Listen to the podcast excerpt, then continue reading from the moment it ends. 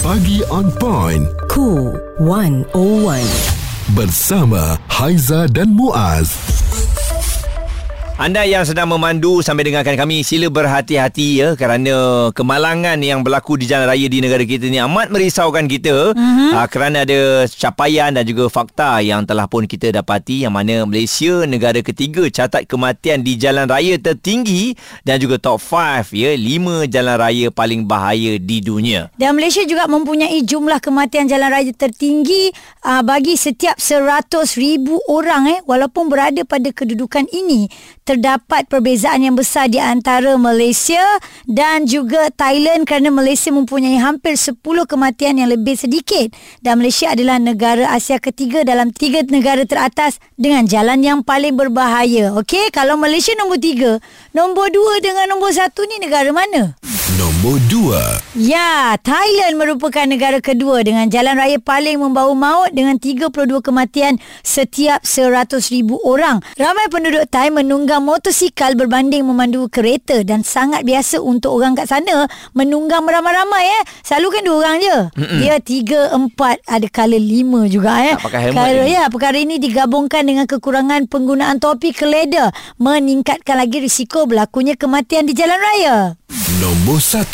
Arab Saudi lah yang mana merekodkan kematian jalan raya yang tertinggi setiap 100,000 orang. Ini kerana harga petrol di sana sangat rendah menyebabkan lebih ramai orang mampu untuk memandu kereta mahal dan menjadikan ia kurang selamat dari kereta biasa kerana pemandangan yang lebih limited. Ha. Oh, Jadi macam tu, eh? uh, Oh. kalau kita tengok ketiga-tiga negara ni Malaysia adalah di tempat yang ketiga mm-hmm. um, sebab kematian itu berbeza-beza kan. Ya, Ah, jadi kita nak lihat sekarang ni um, dari segi pemanduan di negara kita ni adakah sebenarnya semua pemandu kita ni pentingkan diri sendiri mm-hmm. ataupun kita ni tidak berdisiplin Tak berhemah dan memandu. kita selalu ambil sambil lewa apabila berada di jalan raya hingga menyebabkan kita berada di kedudukan yang ketiga tertinggi ni. Ya, kesilapan-kesilapan yang sering kita nampak lah. Contoh, belok saja suka hati, kanan kiri mana nak pergi, tak pasang signal. Orang belakang pula tak alert dengan pemanduan. Pegang telefon, ya, tak tengok kat depan, tak fokus. Atau mungkin adakah kerana jalan raya kita hmm. yang tak berapa cantik? Yap, sebab itu adalah antara penyebab yang kita boleh dapat lihat lah dan satu fakta yang kita nak beritahu kepada anda ni, setiap 90 minit di negara kita ni ada satu kematian di jalan raya. Allah Takut ataupun tidak. Perbualan menyeluruh bersama Haiza dan Muaz. Pagi on point. Cool 101. Semasa dan social. Yang sedang memandu jangan takut tapi kita perlu menyatakan ini adalah fakta di mana Malaysia adalah negara ketiga catat kematian tertinggi di jalan raya. Setiap kali kita dapat perkabaran mengenai kemalangan menyebabkan kematian amat merisaukan kita. Tetapi adakah itu meninggalkan kesan untuk kita berhati-hati apabila memandu? Dr. Ahmad Azhar Abdul Rashid, Ketua Pegawai Penyelidikan CRO Institut Penyelidikan Keselamatan Jalan Raya Malaysia MIROS bersama dengan kita dan doktor um, kalau tengok kepada dapatan ini tidak mengejutkan untuk rakyat Malaysia yang uh, cara pemanduannya amat berbahaya? Um, betul, kita tengok laporan itu dia ada mengatakan bahawa uh, Malaysia berada di tangga ketiga bila melihat kepada nisbah kematian bagi setiap 100,000 penduduk.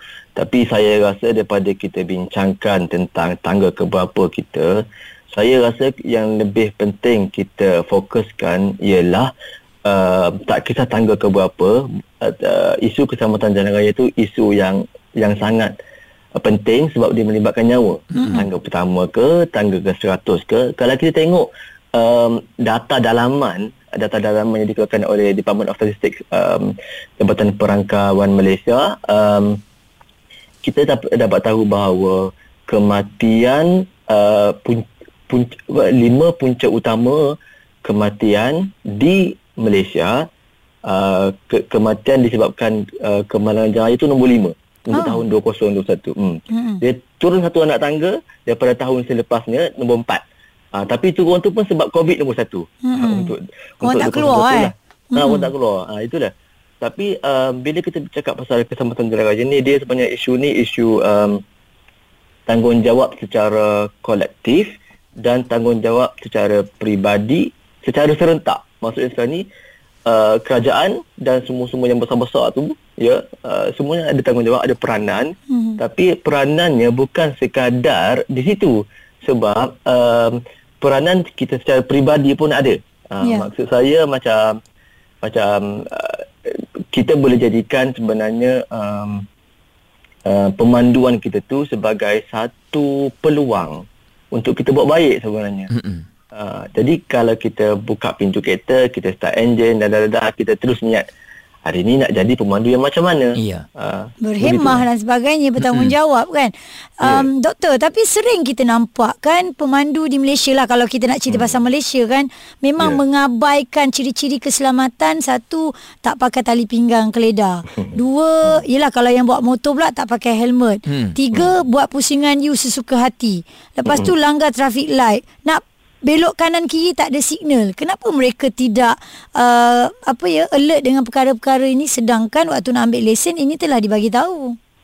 Benar. Um, kita kita kita uh, kita bercakap pasal psikologi manusia sekarang ya. Uh, bila sebagai seorang manusia kita um, macam mana secara fitrahnya lah kita memang nak cari shortcut lah. Mm-mm. Nak cepat uh, semua benda. Nak cepat nak nak, nak mudah tapi itulah Uh, walaupun kita begitu tapi kita juga diberikan akal untuk kita mengimbangi sebenarnya. Sebab tu kita cuba uh, buat banyak sesi macam apa yang kita buat sekarang ni lah. Kita cuba bagi tahu kepada orang ramai bahawa uh, kita perlu bertindak dengan seragam semua orang.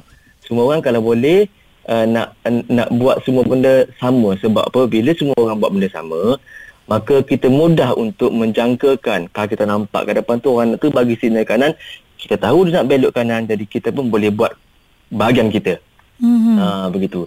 Jadi eh, tapi lah macam saya kata tadi sebenarnya um, apa kita boleh anggap ni sebagai peluang. Apabila kita masuk dalam kereta kita kata kita nak jadi pemandu macam mana kita niatkan dalam hati kita setiap kali kita nak masuk nak nak nak, nak mulakan perjalanan dan dan dan kita kena buat benda tu sebagai contoh. Kalau kita kata kita nak jadi pemandu yang baik hari ini, kita kena ingat pemanduan itu memberikan peluang, peluang untuk buat baik. Kalau kita nampak ada orang nak lintas jalan, kita berhenti bagi dia lintas jalan.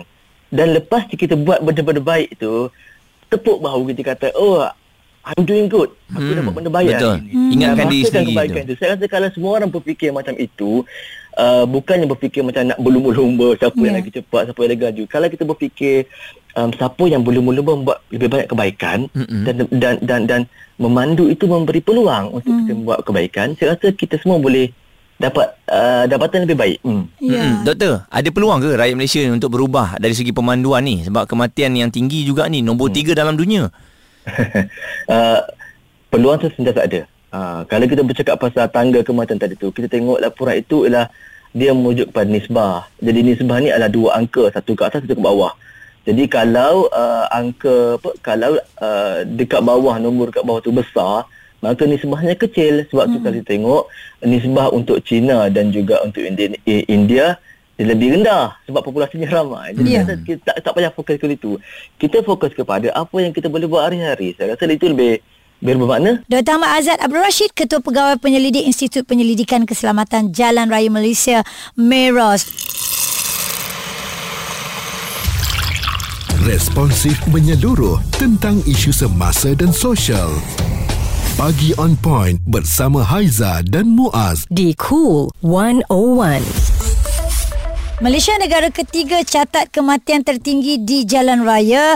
Kita dah dengar ya daripada Miro sendiri mengatakan cuba kita jangan tengok kepada kedudukan negara itu. Kita mm-hmm. tengok pada cara kita memandu, kesalahan kita. Tak boleh ke kita tanamkan dalam diri kita akan jadi pemandu berhemah setiap hari. Ya, hmm. memang ada dalam diri sendiri dan kalau ditanya kepada kempen ataupun apa yang dibuat kerajaan bagi mengekang keadaan ini, uh, sebenarnya pelbagai perkara yang uh, dibuat dan ini antaranya. Kementerian Pengangkutan Malaysia melalui Jabatan Pengangkutan Jalan dan MyRos telah melaksanakan pelbagai program intervensi bagi menangani isu keselamatan jalan raya secara berterusan.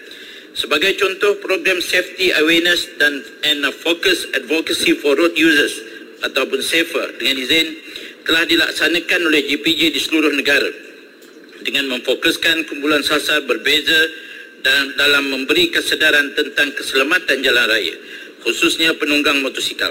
Undang-undang dan peraturan berkaitan di bawah Akta Pengangkutan Jalan 1987 juga senantiasa diteliti dan ditambah baik termasuk dengan meminda kadar-kadar penalti bertujuan sebagai satu bentuk deterrence kepada orang ramai untuk mematuhi semua peraturan jalan raya tersebut. Timbalan Menteri Pengangkutan Datuk Hasbi Habibullah. Segala apa yang kita dengar tadi tu Yalah memang benar lah Muaz ya Tapi me- mendatangkan rasa bimbang juga dan takut Kerana kita sendiri selalu mengabaikan segala undang-undang yang telah ditetapkan. Mm-mm. Apa yang dikongsikan oleh Haziq uh, melalui WhatsApp katanya rakyat Malaysia ni diri sendiri sebenarnya. Malah nak cakap benda lain bawa kereta macam orang gila. Sama ada kereta tu mahal kereta tu murah. Dua-duanya sama. Mm. sampai bila lah kita nak jadi pemandu yang berhemah dan uh, dikongsikan juga oleh Siti yang berada di Sungai Petani ramai kata wanita yang bawa kereta berbahaya tapi tengok pada fakta kebanyakan kemalangan melibatkan lelaki. Ha, jangan main gender eh. Semua sama aja eh. Satu lagi kita dapat mesej uh, di WhatsApp 0172765656 Azika apa yang dikatakan di sini saya paling sakit hati kalau tengok yang bawa motor. Mm-mm. Ini juga menyebabkan dia punya pasal kita kita sekali yang accident. Ya, Ha, ha, eh. ha. sebab kita semua sedia maklum bahawa motor di negara kita ni memang banyak juga penggunaannya Mhm. mm-hmm. walaupun kalau di Vietnam, di Indonesia lebih banyak dan nampaknya macam kurang sikit kemalangan. Ha, dan di Malaysia ni banyak ianya melibatkan uh, kenderaan yang lebih kecil berbanding kenderaan yang lebih besar. Mhm. Perbualan menyeluruh bersama Haiza dan Muaz. Pagi on point, cool 101. Semasa dan social. Dalam kereta sedang dengarkan kami hati-hati memandu. Kalau marah macam mana pun baran dengan kereta depan ya tenang relax ya. Dan mm-hmm. uh, saya rasa kena fokus juga pada pemanduan. Kadang-kadang kita ni bukan salah kita pun. 100% dah kita bawa Fokus. perlahan fokus. Ha-ha. tiba-tiba orang lain pula duk selang. Ada motor pula uh, di arah bertentangan. Tu yang bahaya. Betul ya. Dan kita dapat uh, ini di antara komen-komen yang diberikan Sukimin Sukimin kata dia semua pun berhati-hati memandu. Namun ada yang memandu seperti bapak dia punya jalan raya. Inilah masalahnya pemandu kita ni suka memandu tanpa memikirkan pengguna lain. Okey ini pula komen daripada Cik Mail. Dia kata tolong wujudkan balik iklan kesedaran kepada pemandu. Uh, suruh pakai tali pinggang keledah dan katanya aktifkan balik tagline anda mampu mengubahnya. Ingatlah orang yang tersayang Ah kita tak bagi kesedaran pun dia orang pun pakai langgar aje. Kalau bagi kesedaran insya-Allah lah sikit-sikit at least masuk dalam kepala tu. Ya dan Ha-ha. uh, Malaysia negara ketiga catat kematian tertinggi di jalan raya ini amat menakutkan lah. Yang pertama Arab Saudi, yang kedua negara jiran kita Thailand. Uh, walaupun uh, kita lihat kepada kapasiti penduduk lah kan. Sebab itulah kita ni tak ramai mm-hmm. tapi kemalangan banyak sebab tu kita nombor tiga. Negara China tu pun lebih banyak daripada kita tapi sebab rakyat dia lebih ramai uh, jadi dia berada di bawah daripada kita eh. Tapi itu tak boleh dijadikan alasan lah. Sebab kalau kita tengok um, yang banyak melakukan kesalahan selalunya apa? Penggunaan telefon bimbit. Betul. Ah, walaupun ada fakta mengatakan uh, tak 100% uh, salah orang guna telefon apabila memandu ni menyebabkan kemalangan mm-hmm. tapi itu sedikit sebanyak menghilangkan fokus semasa pemanduan Haiza. Ya. Dan difahamkan juga ciri-ciri keselamatan dalam kereta yang maksudnya bagus sangat tu mm-hmm. juga boleh menyebabkan kita ni kadang-kadang terlepas pandang. Kereta Lalai. aku ni bagus. Oh mm-hmm. ada 8 airbag. Mm. Bawa laju pun tak ada masalah nampak. Ya Secara Allah, tak macam tu langsung sekali kan, uh, membuatkan kita hilang tumpuan dan juga bawa kereta susuka hati lah mm-hmm. sebab percaya sangat pada kereta yang beratus ribu kita beli tu ha, itu Ya. juga orang kata menyebabkan salah satu mengapa boleh berlakunya kemalangan Pokok pangkalnya kita kan Malaysia sudah berada pada tahap trafik pandemik berdasarkan rekod kemalangan dan kematian akibat kemalangan jalan raya yang meningkat. Itu mm-hmm. dia. Jadi sekali lagi Haiza Muaz pun nasihatkan diri sendiri juga ni. Berhati-hati ketika mandu untuk anda yang sekarang ni tengah pegang steering sambil Yep. dengan kami fokus. Memang betul telinga dengan kita tapi fokus pada pemanduan. Responsif menyeluruh tentang isu semasa dan sosial. Pagi on point bersama Haiza dan Muaz. Di Cool 101.